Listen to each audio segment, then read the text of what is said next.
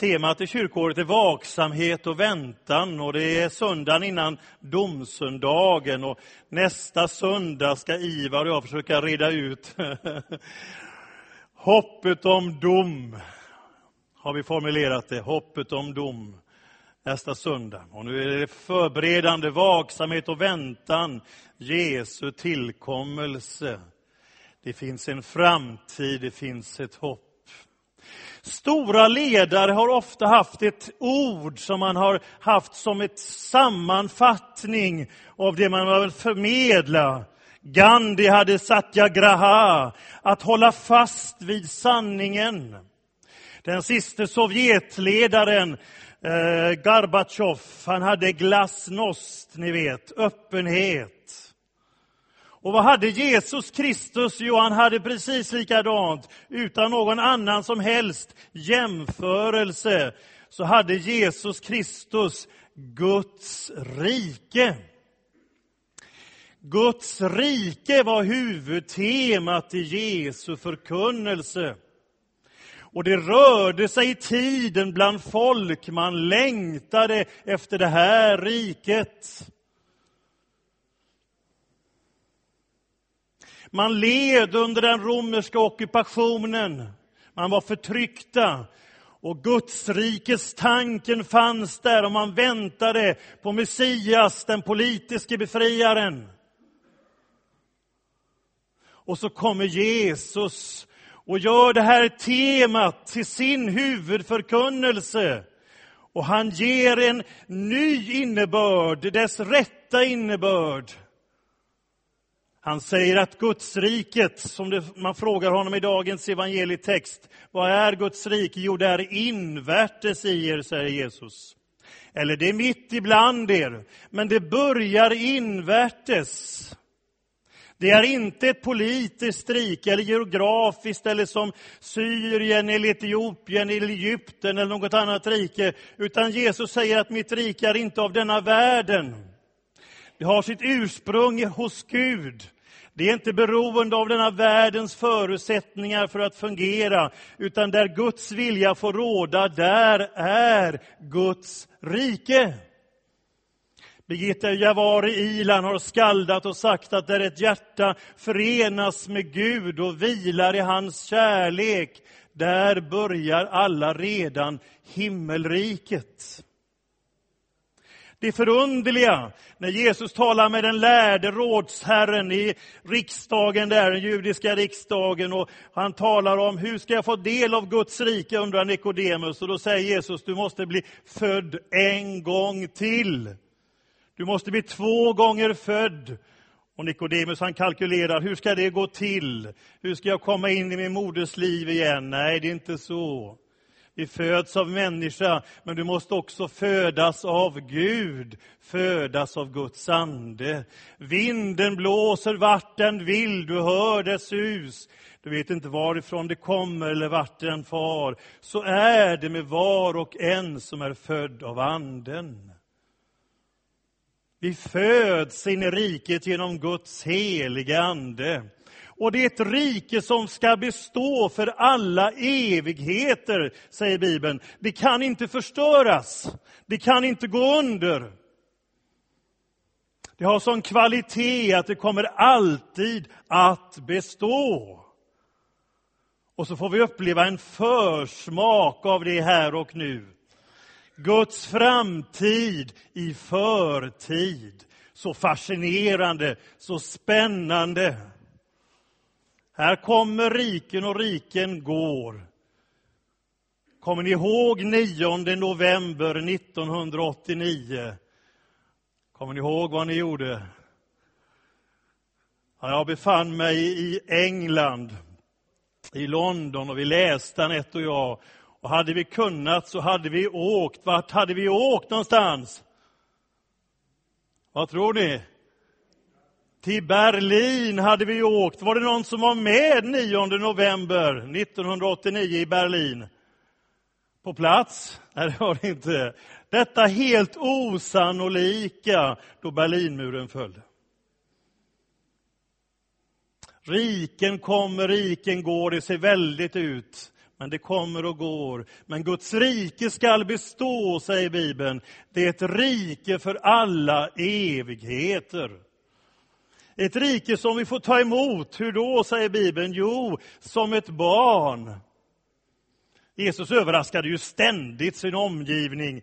Och när de karriärsugna lärjungarna, som tänkte på positioner och makthierarki, och vem som var störst och bäst, och ni vet, sånt tänker ju inte vi på, eller hur? Nej, det har vi lämnat. Men lärjungarna kämpade med det. Och ni vet, jag brukar säga Petrus, han kunde alltid vänta till sist, han hade trumfkortet. Han kunde bara säga till de andra, hur långt gick ni på vatten? Ja. Så var den saken klar.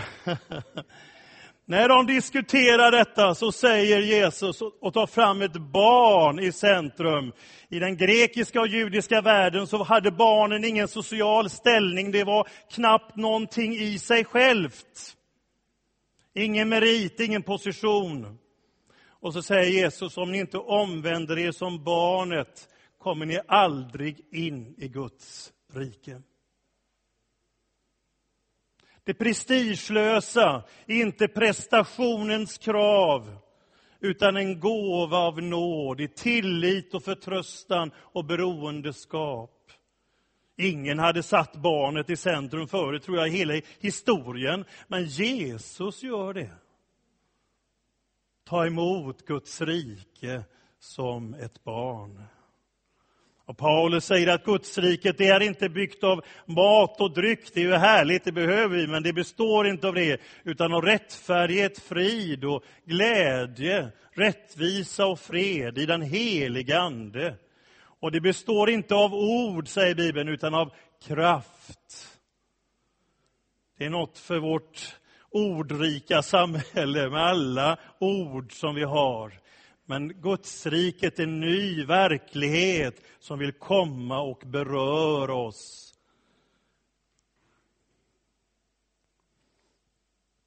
Vi beder Fader vår och vi kommer att göra det om en stund.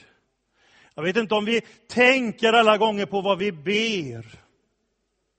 Vi ber att Guds vilja ska ske på jorden så som i himmelen och att Guds rike ska komma, tillkommer ditt rike. Det är den mest profetiska bön som vi kan bedja, för det kommer en dag då Fader vår blir besvarad fullt ut. Det sker i mitt liv när jag välkomnar Jesus Kristus som konung. Men en dag skall han komma tillbaka. Det blir en ny världsordning. Och vi kommer in på det i nästa vecka, men det blir någonting förunderligt nytt. Jesus kommer igen.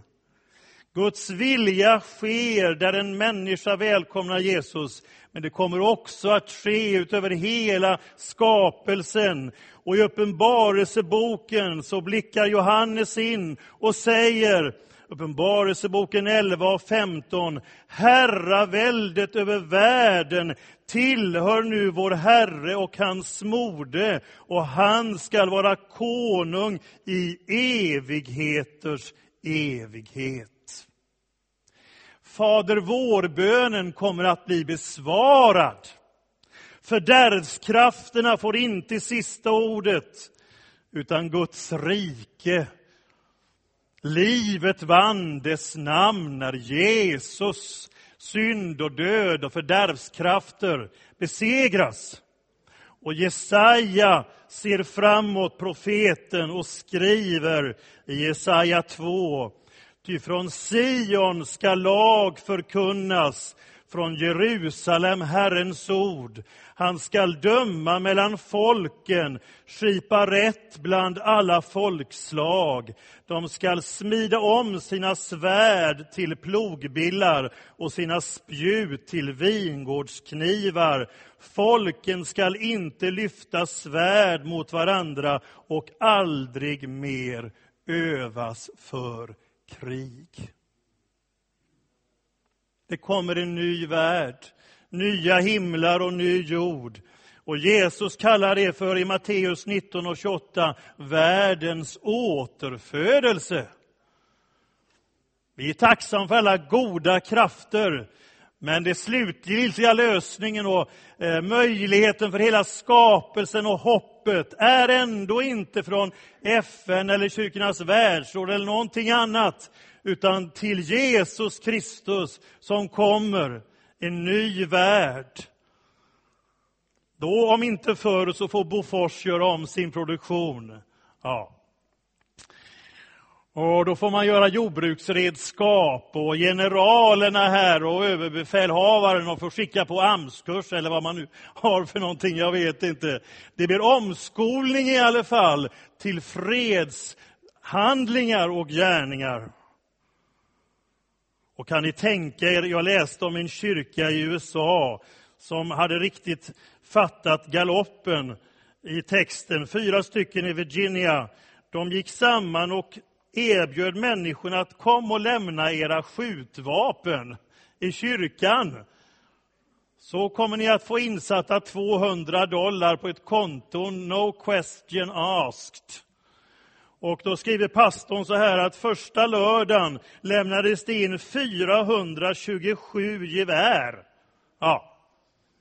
427 gevär fick de. Jag vet inte hur det skulle gå här i Mölndal om vi skulle erbjuda hur mycket som kom in, men där fick man in 427 gevär.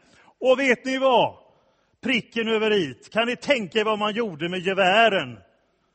Man återvann dem och gjorde klädhängare. Ja, det är nästan värt en applåd, tycker ni inte det? Ja? Man gjorde klädhängare av dem, och Winchestergevären och allt vad det var.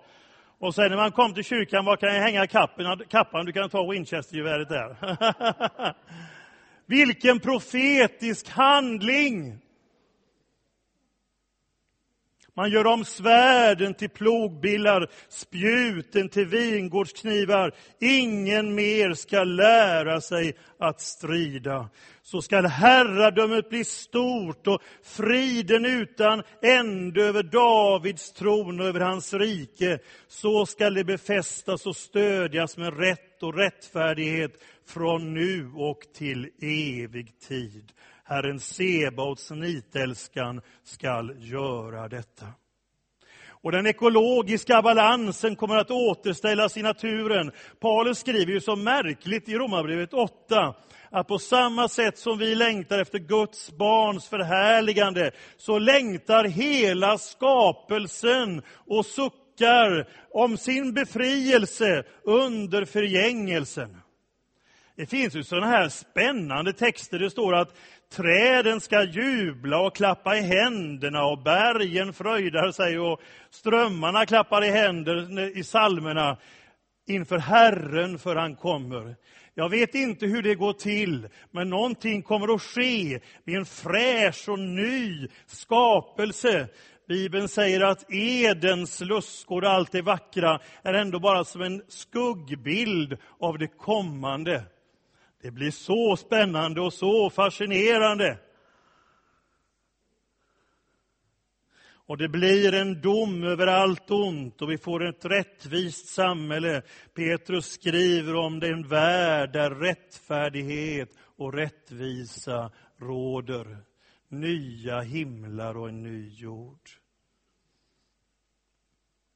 Och när kommer riket? Man frågar, ja, säger Jesus, det kommer plötsligt och oväntat.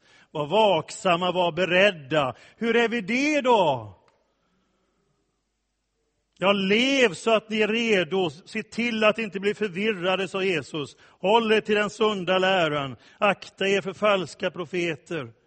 Och ännu mer kanske uttryckligen, se till att det som Guds rike är får prägla oss redan här och nu. Vi får leva ut det i förtid, så långt det går i vår ofullständiga värld.